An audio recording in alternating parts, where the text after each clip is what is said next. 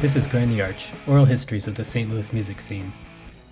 I'm Caleb True, and with me is Jim Fitzpatrick, and together, through interviews and in depth discussion, we explore St. Louis music. On today's show, we have Ben Smith of the legendary angular rock band Corbeta Corbata. Corbeta Corbata was a beloved and versatile group, a fixture of the St. Louis scene for over a decade. Here's Ben.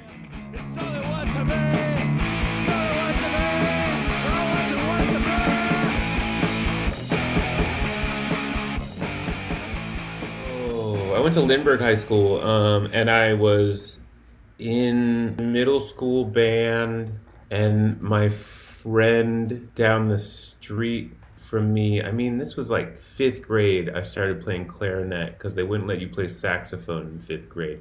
Here's one say, thing I want to talk about St. Louis and high schools and all this shit. Lindbergh, Yeah. Fucking rules because there's a whole bunch of just regular kids. It's not a rich kid school district, but the fucking arts program there is out of hand good. Nice. Um, and so at fifth grade, I got to start playing clarinet because they wouldn't let me have a saxophone. And around that time, I don't know what, but I got the Nirvana Nevermind tape in like fifth or sixth grade, or maybe that summer. Mhm. And that did me fucking great. And then, um, and that was like, like Kurt Cobain died when I was in eighth grade. So I had like two white hot years just being completely ensconced in that shit. That was how I found bands like The Feeders and shit was because like things Kurt Cobain was into. Mhm. There's uh, I don't know if you get this is like a dumbass like the mixtape of heck or something like. Hmm. There's some somebody's uh, like you know the great archivists of the fucking world have unearthed a bunch of his high school shit Mhm. and it's just like insanely fucking like like great music mixes. But anyway, things that like like anything that guy was into was I would clamor to. Mhm. And so in middle school, like in sixth grade, my parents got divorced and my dad moved to Crestwood.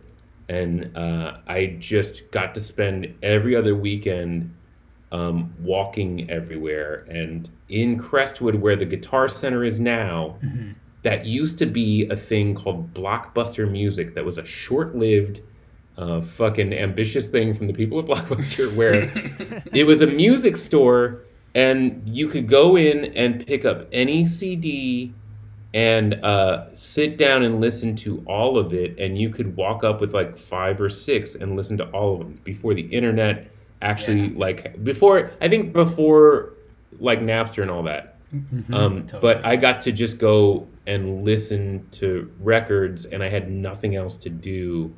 And so this fucking wonderful place existed, uh, and I could just go and like. Um, I remember. I don't think this must have been when I was like just before getting into high school, but like the Beastie Boys put out the some old bullshit CD that had a whole bunch of um um, their original punk songs and, then a bunch of fucking flyers. And then I fell overboard with like, God, like, I feel like within the course of about a week or two, a friend of mine was really into Rollins Band and he got me into Rollins Band. And then I picked up the wrong Black Flag CD at, at Blockbuster Music. And like, I, uh, like the the first four years one, which is the compilation of their EPs, and I go over and I open it up, and they let you look through the book and all that shit. I'm just listening to it.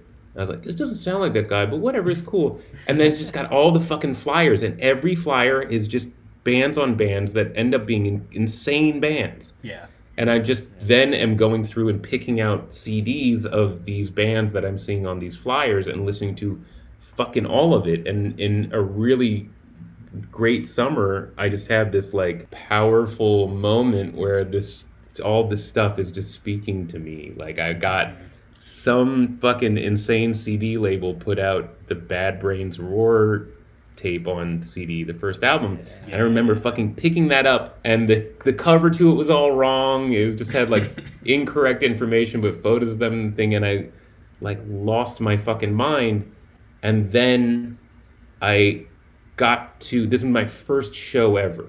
Um, was I was 15 and there was this space called God damn it, what was it? It's right across from the City Museum now in that parking lot. It was called like the Other World or something weird. It was like one side was a rave club, the other side was a bar. But I got to go to my first show, which was 1995, and it was um, Bad Brains. But they were they were like on tour, and I had heard that earlier on this same tour that the Beastie Boys had been opening for them, doing only hardcore songs like under a fake name. And so I get to the show, right, right, and so I'm like, this is gonna happen. I'm gonna see the most incredible bands that I'm into right now, and like that record ill communication had just come out and so whatever. Yeah. and so i was like i was like this is tonight it's gonna fucking happen. And i go to the parking lot and i'm terrified. And i have just like long stringy um hesher grunge kid hair with a big undercut and big old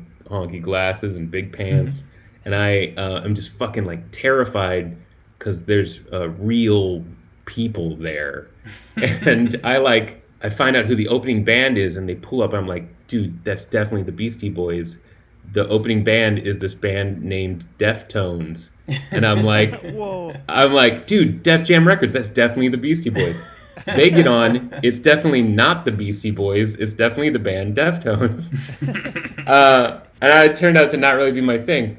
But then um, that's how i got in. It was like this really That's crazy time where the great gift of my parents fucking getting divorced and having all of this free time in middle school and early high school where like basically my parents went hands off on me and I just like got to free roam the city Nice. and kind of figure out things on my own. It helped. It helped a lot. I'm glad I found all that stuff in the way that I did because it was just like it just helped me. I think deal with how fucking weird and perilous puberty is anyway. But then along with that, like being able to get out of my home and go places Yeah. so that I could be out of my home because it was not fun there. Hmm Yeah. So, um, did you grow up? Uh, so you grew up a little bit in Crestwood and a little bit like near Lindbergh In- area, or Yeah, in Fenton, which is Okay. the weird far end of the Lindbergh School District. Okay, right on.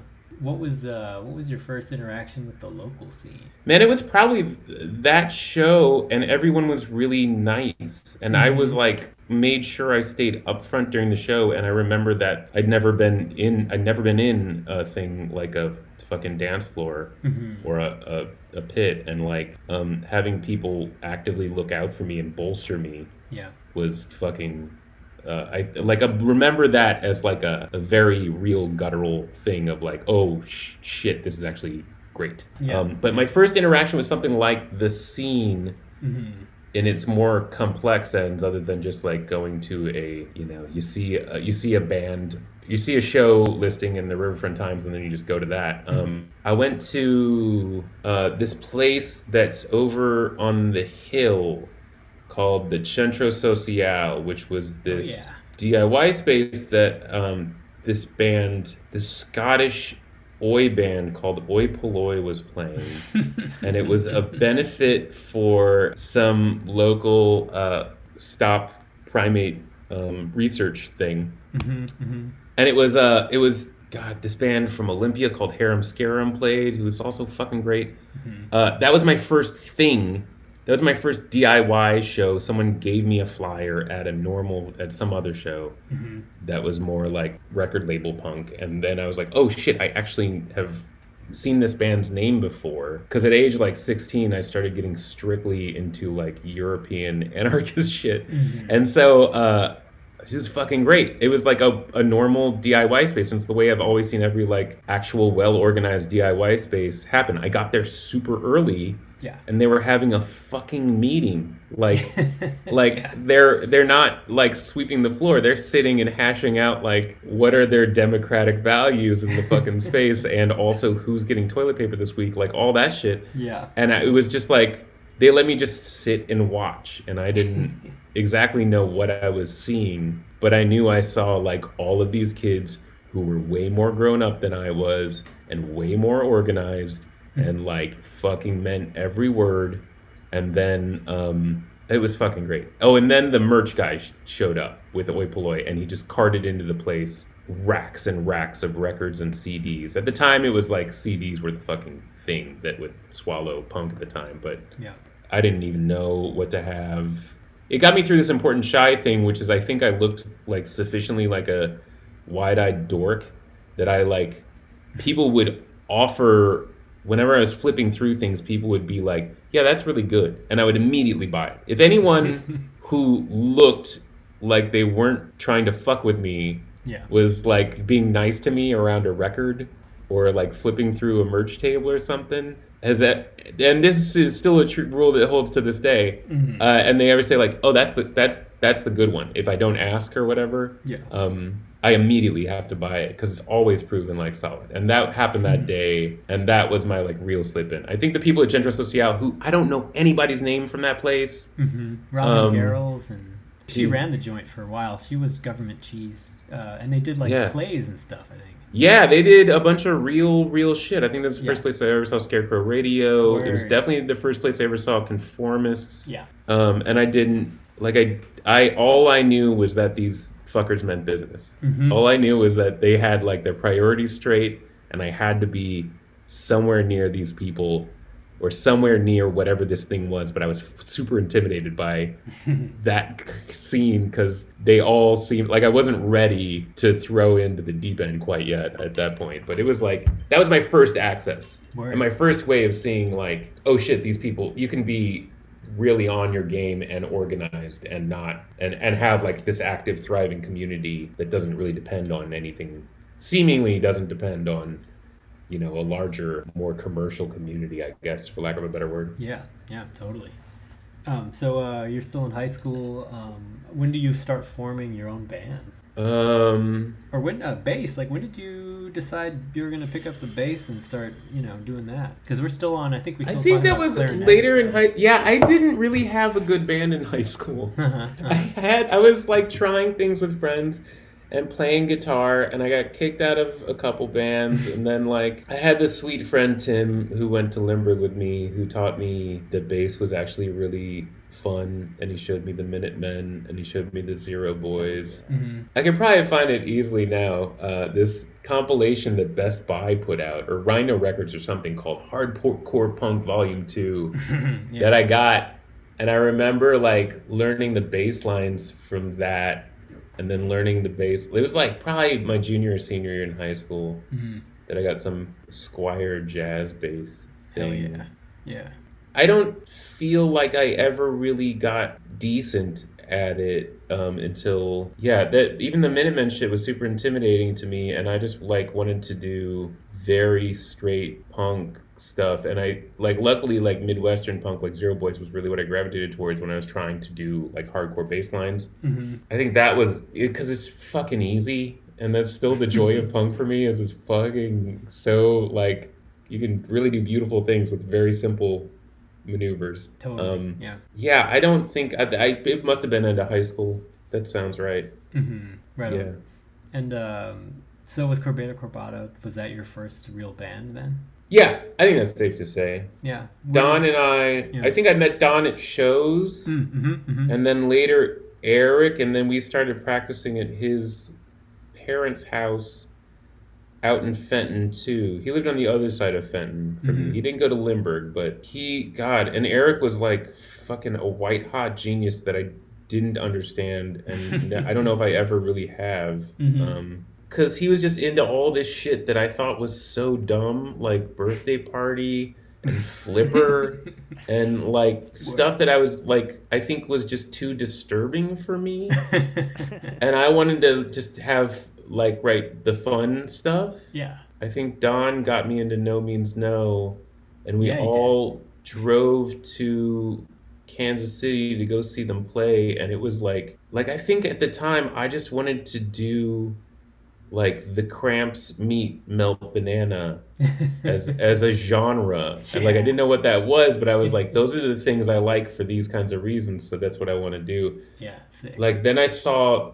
them, and then that solidified the thing. Like it was, i just straight ripped ripped off stuff from them, and I straight um, just learned a lot by trying to do those things. And it like I think also the act of seeing like very old men do like something really furious in front of me was like, and I mean like in a you know in a positive, not like my dad had done, but like in a real positive way. yeah. Um, yeah. that was that was like a real important thing for me. uh-huh. Um, yeah. and then we just like went with that. That stuff I think lyrically too like awakened problems in me that I had to confront with music. hmm And it's really like, to be honest, I, it is hard for me to listen to Corbeta Corbata now hmm because there's some part of me that is really. I was just talking to my friend Mookie about this. I got this friend Mookie is from Kansas City. He lives here now. hmm And just like a few months ago, we were talking about our old bands, and Yeah. I was like, I can't, I don't think I have the courage to listen to Corbeta Corbata. I haven't listened to it probably, guys, in like 10 years. Word. Yeah. Um, I know my wife, Kara, who I'm in a band with now, um, she has a CD of it that she got from Don. And she's never, we've never spoken about what's on it like like i don't there's yeah it's an interesting thing a lot because i think it's like some part of me is really uncomfortable with what i was saying about myself and also i think the way i sing in the band was really like uh is really i but again i don't know because if i listened to it now it's probably fucking great it's probably fine but I have this really weird anxiety since I've stopped doing Corbeta Corbata, and all the rest of my bands that since them have been like a lot more in a fun spirit, Mhm. uh, Mhm. and Mhm. Uh, not so much this like wounded and like very angry thing Yeah. that I was doing then. Like I was really trying to confront some shit, Yeah. uh, and I it I'm I'm scared of it now. Like that's how important. I guess that's how important in my life it is, and how like powerful it is. Is that I'm I'm scared of it now. Like I don't. I'm afraid to go near the shit. Interesting. Uh, yeah.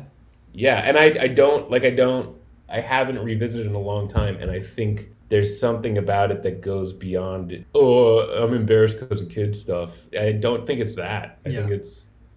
Uh, I don't know what it is, and hopefully after this I might try it out, but I don't. I don't know. yeah. Um, is it all right with you? I probably should ask this at some point anyway. Oh, is sure. it all right with you if, if we use some uh, stuff from Entertainment Complex? Absolutely, absolutely. I love that seven inch. I am. I am af- afraid to hear it. That's like honestly my favorite. My favorite thing that we ever did record is Yeah. that seven inch.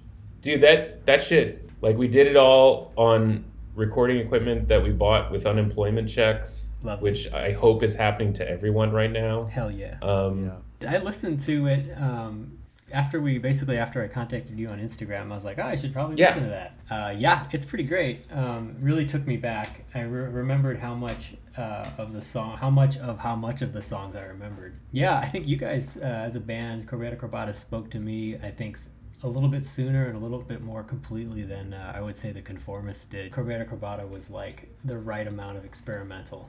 That's kind of you to say. I, I mean, I get what you mean. Like the Conformists are the greatest band that St. Louis has ever produced, but like much, yeah. but you can't but i mean like they're also they ask you to do a lot like they ask a lot of you to really like be present for Yeah, and that's always been their thing but it's like some of the most incredible fucking songs um yeah. but yeah i that's kind of you to say i maybe i'll listen to that record tonight we're gonna we're gonna bolster you up so you you know feel ready to thank you to unpack. this is what i need i need a little pep talk do it. Uh, so like the first time I saw you guys was also probably at the Centro, or it may have been. We were sort of talking about this God. with uh, Mike too. Uh, it might have been the Yeah. Tin Ceiling already at that point. yeah i yeah i don't know what was up with the name change but Yeah. it still had the same fun Uh, I think part of it had to do with, uh, like Mike was saying, they used to play in the basement, and Yeah. definitely the first show I saw, people were upstairs on that stage. right Um, but yeah, like I saw the Conformists for the first time there, and I was young. I was probably fourteen. yeah Yeah. cool cool parents how'd you get it how'd they let you go to the, did you live in the city at the time Yeah, so I grew up in uh, Fox Park. I grew up, uh, you know, South Side. That's Um, great. And uh, the reason why the Tin Ceiling was like an okay place to go, my sister and her friend were doing like theater productions there, big time, doing sound and lighting and all that stuff, and writing, Yeah. writing for it too. Yeah. Um, and so because of that, it was like okay for me to also go there and see shows when I was super young. Dude, that's great. But I did not appreciate the like multifaceted nature of that place at all at the time. Mhm, I was yeah. just like, this is the weird place for weirdos, and I need to be kind of around it really mostly music stuff though. Like I, I, I didn't have a head for drama at all at the time, but that's Mhm. great. That's cool.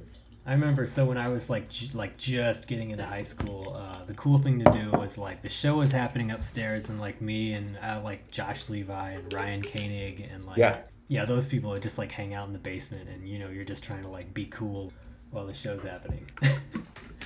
um, Yeah, no, that's I mean that's right. That's how we're all Yeah, like that's how we all especially at that age, the the like early mid fucking all of your teen years, you're just trying to like keep your head down around the kids that you really fucking respect, right? yeah, Like yeah, totally. that's very real. Totally. Um, yeah, and then uh, yeah, so you guys were probably like really getting going by that point, like right around 2000, I would, I would guess. Yeah, I guess so. And then Don started working at the Creepy Crawl, and Mm. so we could kind of do whatever we wanted. And I think that was the real like I think that was the real leverage as to how we could be playing any show we wanted. It was like Don was a bouncer and he uh his job was to fight people for a living half the time. And so like um we could get on any show we wanted. Don's hard work was probably the real reason that we had any sort of like above board like local cachet or whatever. I think also I think also like I really loved recording and so I would just have people stay over for the weekend and record a lot. Yeah, around that time that must have been it. Yeah, I mean that was like half my life ago, but um, Mhm. that was really I think I just spent so many nights at the creepy crawl or at just fucking shows constantly Yeah, um, Yeah. just because I had to absorb it all totally. and I yeah. had to be around it. It was great. And Don Mhm. and I, were, Don and I were living together in U City. I think there was just like years and years there where we tried to just play a lot, and we didn't really tour that much. Mhm. Um, we just did St. Louis shows a lot, a lot, a lot. We did get to go on one really great tour with this band from Philadelphia, Clockcleaner, that was like really good for us, very important for me. I think in like my life after Corbeta Corbata, because I knew that I could tour and figure things out and that it was wildly easy. Like for me that Nice. that the idea that like okay once you get some footing among like a DIY culture and you uh, let some people sleep on your floor that's good enough like you're in and you can pretty much play anywhere in America then that was the big thing for me I Mhm. think Yeah. like like I, I I wish we had toured more we more or less did like small Midwest stints with the Conformists a few times How many dates did you do with Clockcleaner? Like how? What kind of a tour was Fuck. that? I think it was maybe 10 uh huh. Um, I think we maybe met, met them halfway from Philly and here. Yeah. Their singer was great and a real fucking big baby. Uh, I mean that in both senses of the word. Like a very, a very sweet man and a really like tiny fuse. Um, this is my first time playing on the East Coast. My first time seeing the East Coast. I think that's about it. Yeah. As far as like really getting away, we never. I don't think we ever went west of Kansas City. hmm Yeah. Well, one, after that, you kind of have to go like kind of a ways to get to the next thing. That's true. What was your first interaction with STL Punk? this has uh, become uh, like more important than uh, Yeah. I, I thought it was going to be, but it's apparently very important. It's very important. yeah. I don't fucking know. Early, I mean, like Yeah. Yeah. whenever um, Greg Stinson had like gravitated to it, and he had told me like, "Yo, this is this thing is cool. It's just flyers and shows. Like, you don't have to rely on the RFT anymore, and we can just circumvent all that." I was like, fuck yeah. And then I got to know, and then Jerome, I think the story is Greg Stinson, Kill Me Clay, Step Okay. on It, and, uh, uh, oh, what the, god damn it, his, the humanoids, um, Mhm. told Jerome, like, I think Greg Stinson invented the idea for profile pages and shit like this. I like credit him with this. Uh, Facebook cannot have this because that dude invented it long before.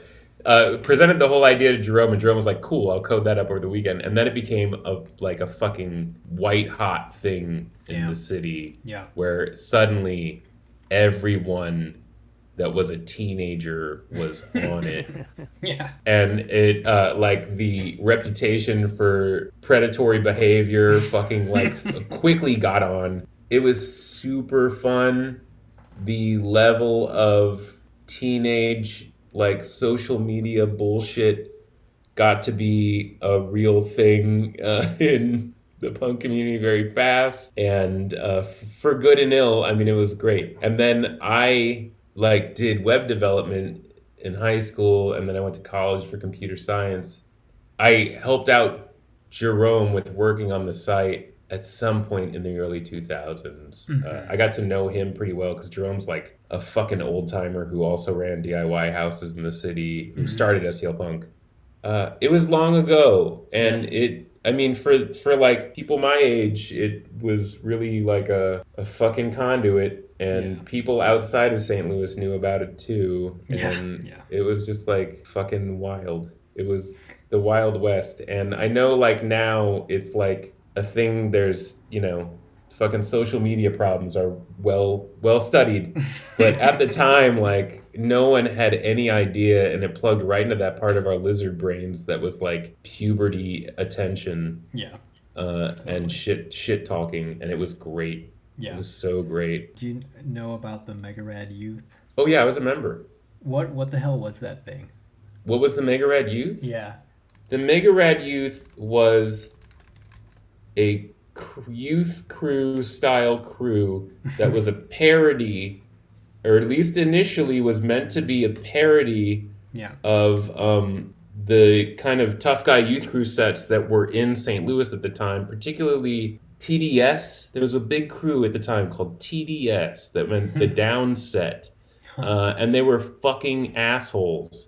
And um, everyone's probably grown up and fine now and all that shit, but they were fucking assholes Yeah. and they made being in uh, around punk and hardcore things in St. Louis a bad fucking time. Uh, and in my mind, that shit is fucking horrendous. They're probably very nice guys now. As a reaction to that, and I think uh, like all of these young kids that were coming to hardcore and punk shows thought it was fucking idiotic and like little boys you got to fight fire with fire. And so daniel and those guys started the mega rad youth and i was recording them and like being around them. And i thought it was the only solution to making shows um, unbearably fun but also threateningly fucking annoying for what we thought were the wrong people i Sure, also yeah. think i also think now at the time like so what we did was just go to shows that any uh, of those like st charles bands were playing like kill me kate Yeah. or friends anything that was like grindcore fun Mm-hmm. which was a big thing at the time um, and just fucking be lunatics i remember that kind of kicked off in 2003 or something Mhm. and I thought it was fucking just great. I remember like making a trash can and painting it up so that I could bring it to shows like a giant vinyl trash can, like, you know, an industrial one, Mhm. and put it on and run into people. Yeah. Because I because I had an experience doing that in Chicago at this big festival called Shy Fest 2 uh, and seeing this band Gordon Solie motherfuckers do it and I put on a trash can and just ran and it was like the most liberating thing in the world to me at the time. uh, in retrospect, was some fucking Nimrod shit uh, that probably made shows and music really alienating to people. Um, but it was I I have to say I think it was like uh, all grand noble struggles unnecessary casualties because there was a real fucking problem going on with like completely macho assholes. Again, I say that as if macho assholes are all of the other people and not us. Um, we probably truly were also macho assholes. I think we brought at least some more self awareness to it, a little bit more. But it was it's it started as both a, a real show, like we would show up and fill balloons with whipped cream and baby powder and just fucking annihilate a show, end a show was often what happened. The Midwest Music Pit out in St. Charles or St. Peter's or whatever, like Hell yeah. Problems there. Yeah. Um, and problems on the internet like uh, dan started the um, like just cyberbullying people uh, with mry stuff yeah. that was pretty he would just pick people off of this STL punk site and just mock them. And now he's turned that into a fucking career at the Riverfront Times. Like he's turned cyberbullying into his full-time life's calling and he's gotten so poetic with it now. Uh, it's great. I would say the MRY was his first avenue into like really really taking down all the all the fucking dipshits of the world, I guess. That's one way to put it. Do you remember the uh, very, very beautiful uh, sublet YMCA teen nights? Oh god, yeah. Yeah, that was the first and maybe the only time I played in Kill Me Kate was at a teen night. You know, that's probably why I thought you were in Kill Me Kate. Yeah, I was for a minute. Maybe I did. Maybe I did a couple other shows, but I didn't like that. And that's still a thing that I like. I think as a natural aversion was like I work out at that gym sometimes now. Um, nice. and it, uh, I it just like I was the level of um dipshit stuff that happened around Kill Me Kate really ended up bugging me. And I I just like I mean still friends with all of those guys largely but like it's uh fuck it sucked. It sucked being in the middle of. I can there's a video of a fight that was at the sublet YMCA while we were playing and I can see myself in the video being like fuck this like I can see the switch flipping in my brain when I just decided like the cornball level of uh willingness to like take out your beefs on people in public it just got over the line for me i guess Yeah. Was uh was Steven the other bassist in Kill Me Kate?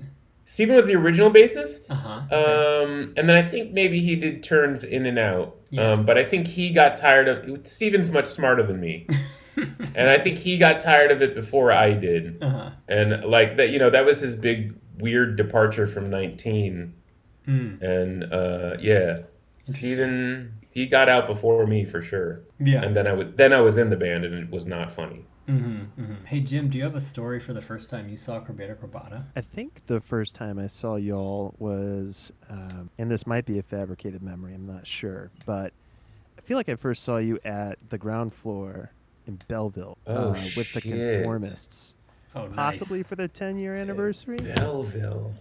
Okay. Yeah. That's a great Yeah. venue. Wait a minute. I remember the ground floor. Fuck. I Okay. don't, I don't remember if y'all I don't know if that I or remember that specifically. Yeah, sure. Yeah, I just remember like you all would play with the Conformists a lot when I first started Yeah. seeing the Conformists, probably Yes. in 2005 or six. Sure. Uh, and I think I saw y'all at Vintage Vinyl at one point Yeah. around that time. Yes. God, vintage vinyl was those things are terrible. I mean, they're cool. They're cool, but they're really unnerving to play. It's just like feels it feels very awkward. It feels like you're more a museum piece than anything, but Right. With people Yeah. shopping around you and stuff. no, I mean everybody's being pretty respectful of what's going on, I suppose. Yeah, yeah. Um I don't know. It's just uh those things were weird. That was like when I was a teenager. That was like my coveted. Like I want to play vintage vinyl, and I never. Dude, and I for never, real. I never did. But uh, Oh man. I'm I don't know if they still it's do really it. awkward. You know. You might still have a chance, but like Yeah. I don't. Uh, it's just it's just not my preferred thing to do. If anyone ever asked me to do it again, I would say no thanks. But Yeah. uh, but they were all sweethearts. There's still sweethearts that work there for sure. Um, yeah. Very formative place in St. Louis. yeah. Yeah, that's a good. Uh, that's a great venue. Do you remember the lady who ran who ran the ground floor? And she like paid paid the bands. She was like super legit. And, ah, that was a great venue. When did that place close? Do you guys know? I feel like I was still in doing stuff in the scene when it did close. So maybe it was like 08 or something. Mhm. That's what I was gonna guess. It lasted longer than some, like the that skate park that did shows in uh, maybe also in Belleville, also definitely in Illinois. That was dope, but that didn't last very long. Um, I don't think I've been there. and the Inferno. did uh, either did either of you ever play the Inferno on? Was on- that Yeah. I have not. fucking? Um. Oh my god. Broadway? Was it? I have no idea what we're talking about. Was It it, was a like a- firehouse? It was a taco shop on Broadway downtown St. Louis. What? Yeah, it was super Whoa. weird, and uh, I mean, great because like they gave you tacos. Hey, you can't eat Really? I, why don't I remember this place? Um, Is on Broadway, like yeah. South Broadway? That they only did shows there. Yeah, yeah, like pretty. I mean, I, it was like a, around the corner from the City Museum.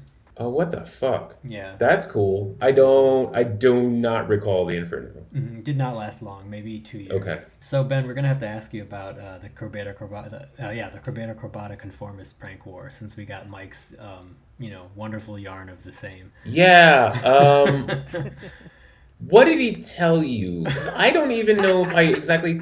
I remember the way we ended it, but I don't remember how it started. Other than on tour, some real casual like throwing bottle rockets in each other's windows and shit. Like very like innocent shit like that. Right. They got pulled over once because we were in Wisconsin and they um fucking like like the video game Spy Hunter opened the door to their van while they're in front of us and then like dumped out quarts of oil in front of us to like just like ruin the windshield. You know what I mean? Like you hit the wipers and like it's like you're fucking you're gonna die. Oh Um, man. and like we had to pull off and handle that. I remember they got pulled over by the highway patrol for doing that. Like someone ratted them out. Um, and then like playing, going on tour, and then like putting a Josh Levi let them into our van or Yeah. something. Like Oh, gave yeah. them the keys, and they put a stink bomb in the van, and the van was like a fucking rental. yeah. And I oh was yeah. Right. so mad. yeah. Yeah. Yeah. Um, that stuff was good. Did he, did he tell you about how we ended it? All right, this shit's great. yeah. Um, Don and I lived across the street from the Lemp Art Center on Lemp Avenue, hmm um, right right at the corner of like Cherokee Park at Utah and Lemp. hmm Um, the conformists, I think, are getting back from a long tour and playing their last show of their tour, and so we know they're going to be at the venue, and so, um, or right, but like we also think it's going to be like a full show and maybe a really busy one, so they'll be um, detained, which it was. Um, but then we wait for them to start, and uh, they do this super fucking stupid, you know, like God damn it, guys, conformist thing, where they just set up all of their equipment and then sit down in front of it and play a tape recording of themselves, and just like, all right, yep, and then uh, like I love them and I loved that shit. But I also loved like the thing that's so powerful about them is when they are performing in front of you and it's insane. Um, anyway, so earlier in the day, I went down to Soulard Market and I picked up about five fish, and I um, got some lengths of chain, and um, I uh, got into the back of the van because after touring with them, I realized that oh, these fuckers leave the back doors of their van open all the time. I got in, and uh, under the captain's chair in the back, uh, in the glove box, I think under the driver's seat, and then uh, up in front of the radiator in the van or behind the radiator in the engine, I put dead fish, and I put like. I just wrote like uh, payback courtesy of Corbeta Corbata, wrapped a fish in that, put that on the dashboard. Get out of the van, close all the van doors, wrap chain all the way around the van, wrap chain like through all of the door handles, up, like I'm talking like three lengths, like like horizontally around the van, and then vertically like wrapping belts of chain around it, um, locking them all together, and then Don and I get in his pickup truck and we pull up caddy corner across from uh, the Lemp Art Center and wait for one of them to come out when they finish. And so some people come out to start smoking on the corner and they start giggling about it. I think Chris, the guitarist, comes out and sees it and he doesn't notice us. He goes in and gets the rest of the guys. They come out. I think it how it went. And I have the keys up in my hands. I'm standing in the street and I'm like, you're gonna be looking for this fuckers, and I throw them in the sewer, and then I hop in Dan in Don's van or Don's truck, and then we peel out, Yeah. uh, and they see that their van is now completely chained up. Don and I peel out and go down the street. Then we pull up in an alley so we can get into our house and watch this from the street. They're parked basically across the street from our house yeah. and we watch as like everyone's leaving and they get bolt cutters um, from mark probably at the Lemp Art center Yeah. and they cut it open and we just see the hilarity of the van door swinging open and people just reacting to a terrible smell. Um, and they go through and they get apparently all the fish out. Uh, they find them all, I guess, before they left. I don't know whatever happened to the one in the radiator or what, but that ended the prank war. Basically, it was like a long chain of us fucking with each other. They never came back after that one, Nice. and I'm still waiting. I'm still waiting. Oh man. You know that's what that's what uh, Sean said ominously is like he's still waiting to be got to be got back. Uh, I hope point. so. I hope so. I mean, I think Mike knows. Yeah. I'm sure Mike Mike is aware, and I think you know it's one of these things. I think if they get all three of us at once, which will be a stretch, because uh, Don now Ivan lives in um, Olympia, Washington. So Yowie, uh, so Sean told the story of uh, when Yowie trained up five separate um, mic impersonators. Uh, Yeah. And uh, Yeah. Yowie played an entire conformist set before the conformists, um, where I think this was at the Creepy Crawl. Uh, and bef- you know, right before the vocals started on each song of theirs. oh my uh, fucking god, I forgot about that. Oh, that was so good. Yeah. Oh, that was so funny. Yeah. And I think I got word ahead of time that it was happening, and it Yeah. was so fucking funny. Yeah. A little Sharpie, Oh, yeah. Sharpie repent tattoo, you know, Uh-huh. fake Sharpies on the mics and everything, and they jump up and, you know, do their best impression and jump back down. Yeah. Um, God, that's great. yeah. And, uh, I mean, there was also um, conformists playing. So this is this is one of the pranks where they neither Sean nor Mike was completely sure of all the details. Uh, but Manja show where like they were playing um, they were playing a Corbeta Corbata song Mhm. and um, Sean drops a stick. He's in um, the conformist at this time, Yeah. and uh, so he's playing. Um, I think it's "This Is Not Acceptable" with one Uh-huh. one handed. Yeah. Um, so they at some point they got the idea maybe later to like, oh, we should play an entire Corbeta Corbata set or maybe an entire song with our hands with one hand literally behind our backs. Yes. do you remember anything like that actually happening? Yes, I do. Yes, I do.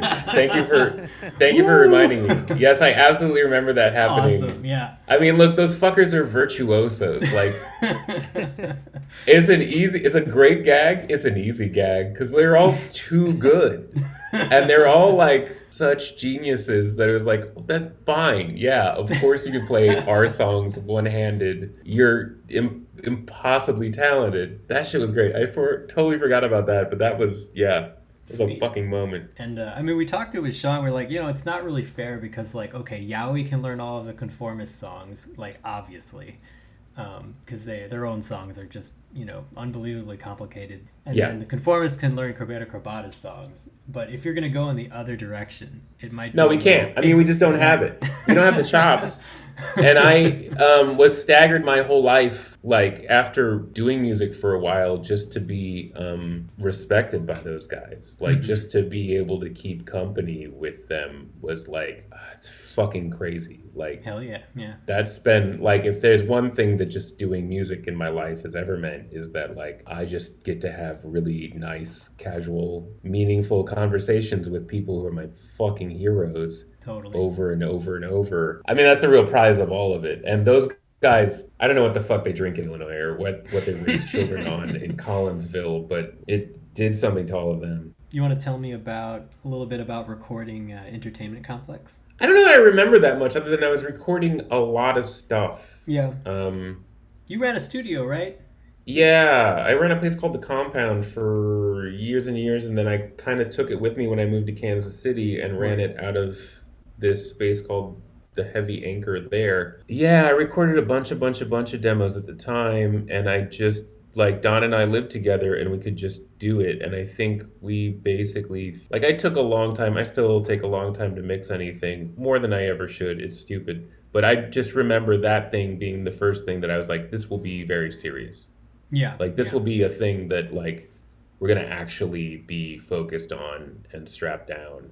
Mhm. And still to this day, that might be the most serious thing I've ever taken in music. Like I've put out a lot of other records and worked on a lot of things, but like Yeah. that might be the one that I've been most earnest, like earnestly, like guys, we gotta fucking knuckle down and be fucking focused, or this will never be what we want.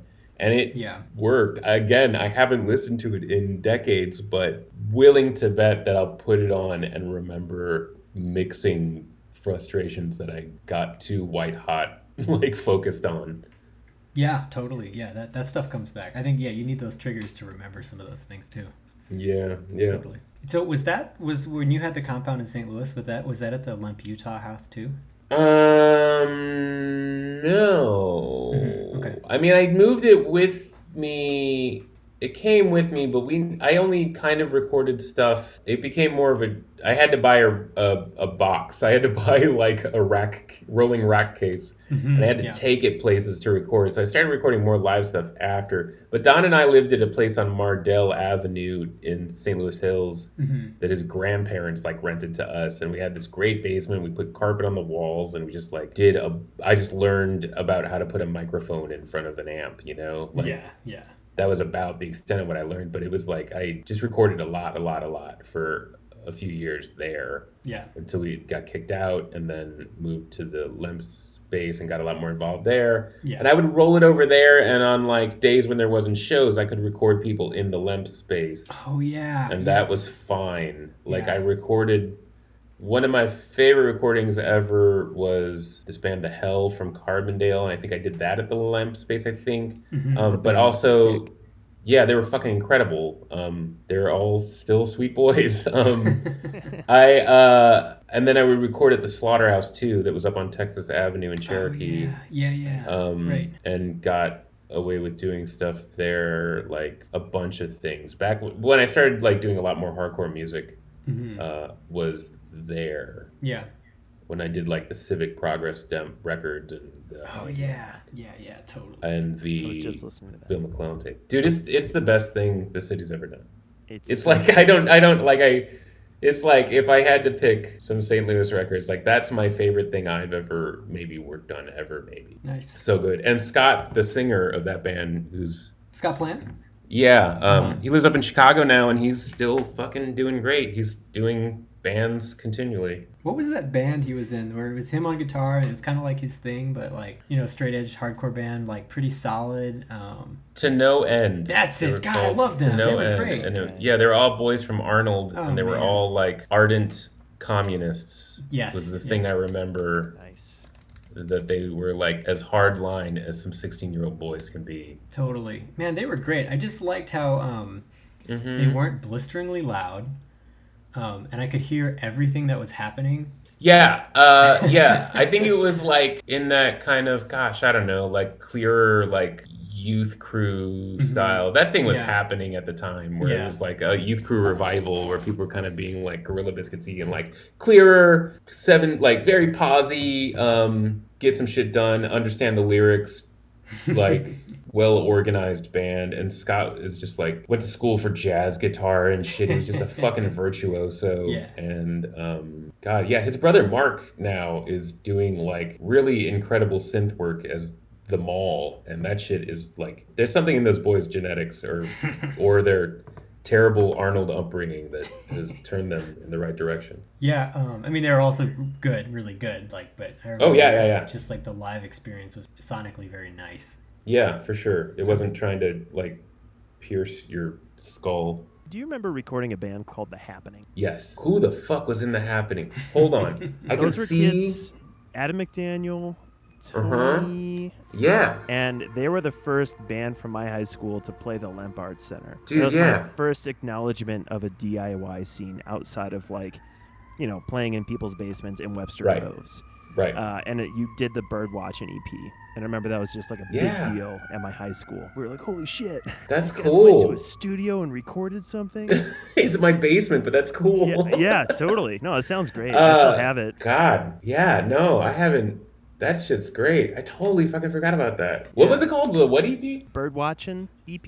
Okay, I, don't gotta dig out an MP3 Yeah, somewhere. Nice. Yeah. yeah, they sound a lot like the Pixies. Like a lot of Pixies Yes. worship there. But yeah, that was a cool time. I just remember them coming That's back with like a stack of the CDs and like handing them out at lunch and all that. It was cool. Nice. Yeah, man. That was Webster High you went to?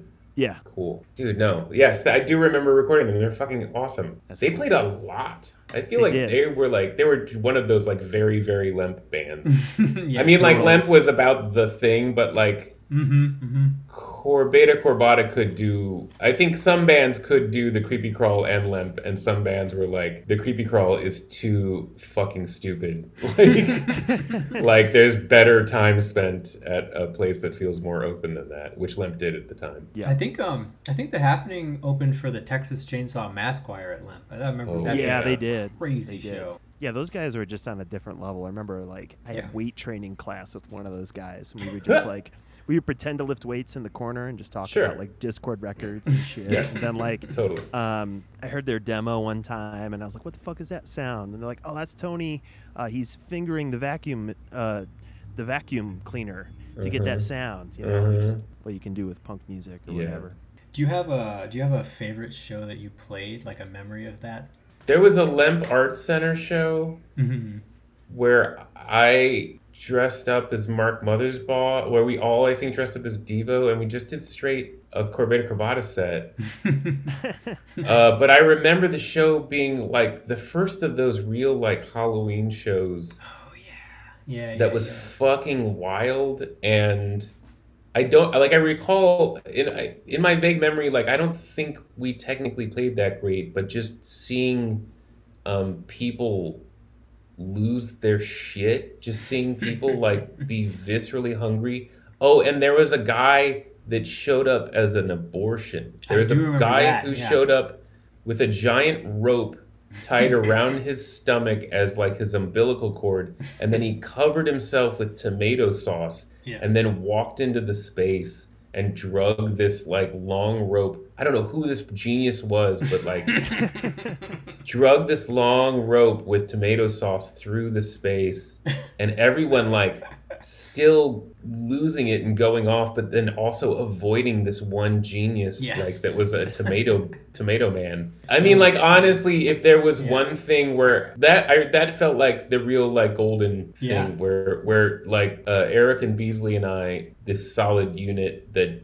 did not really need much i mean we like communicated with each other on a very visceral level hmm and um, just felt completely gelled. I remember that as being like the best feeling, but so much of it was, you know, I think feeding off of what the rest of the community brought into the room. hmm Then again, I remember the opposite, where we would play shows and no one really fucking could move. and then Don and I had this gimmick of talking after the second song, second or third song, and we would just name, we would just describe someone in the back of the room. And um, I think it was part of our shtick because I was known for making silly faces or whatever.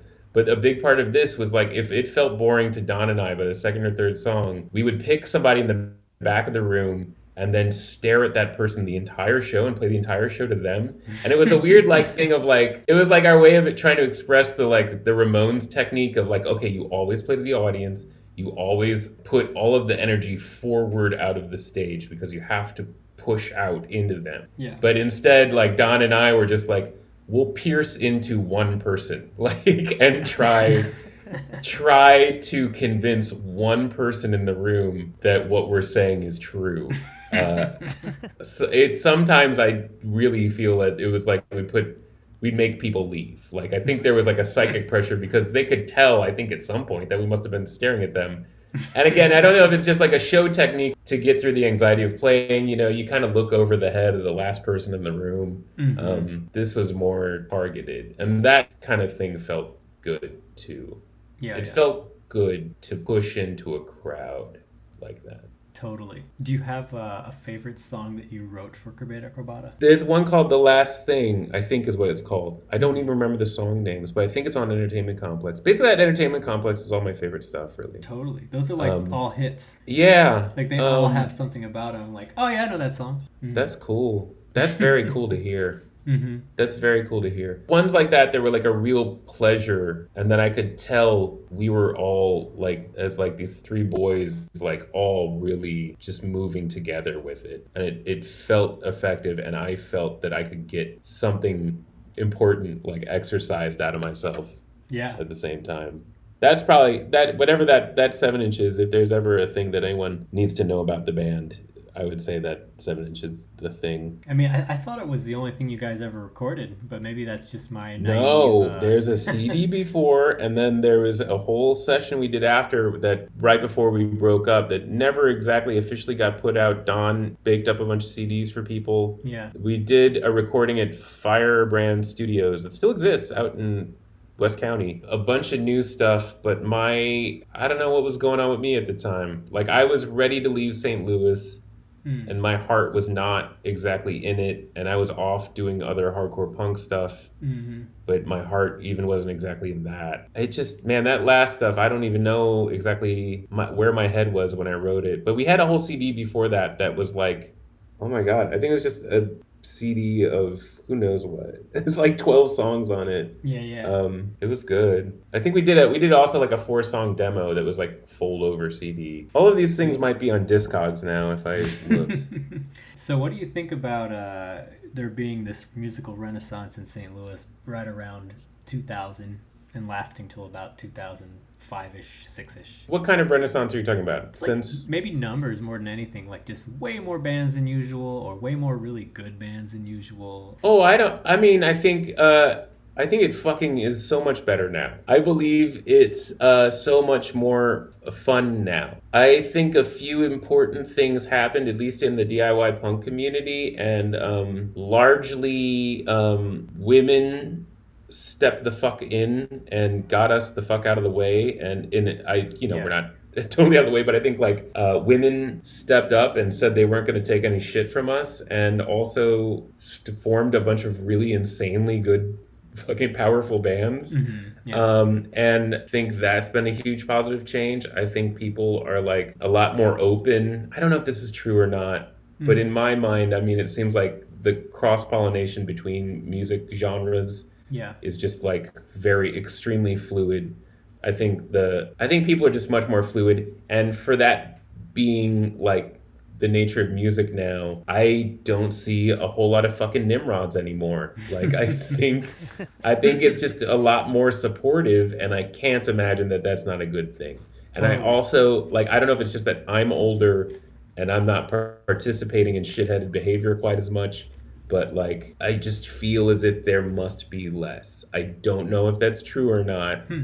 I just know that like our our time in Corbata did feel very rich, but it was you know it just wasn't. I mean, it was very supportive, but I still think there were tighter circles. hmm Like yeah. meaning like the insular coolness of the thing was maybe very protectionist in a way that didn't need to be. And I think now that's largely cracked open.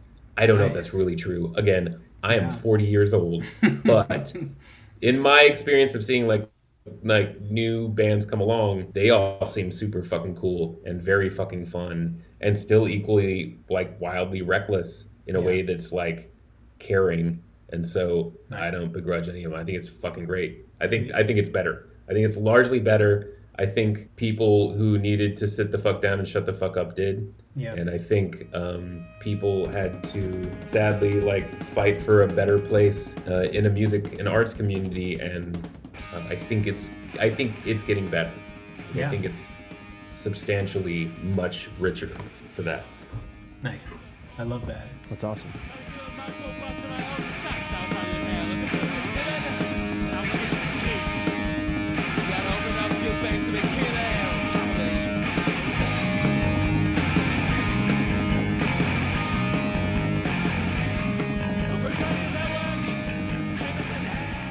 So that was our interview with Ben Smith of Corbeta Corbata. I want to thank Ben and Corbeta Corbata for letting us use their music in this podcast. To listen to their music or to check them out, go to corbatacorbata.bandcamp.com. You have been listening to Grind the Arch, Oral Histories of the St. Louis Music Scene, hosted by Caleb True and Jim Fitzpatrick. This episode has been mixed by me, Caleb True. The Grind the Arch logo was designed by Julia Hahn. To check out more episodes, visit anchor.fm slash grindthearch. If you have questions or comments, we can be reached at grindthearch at gmail.com. Thanks for listening.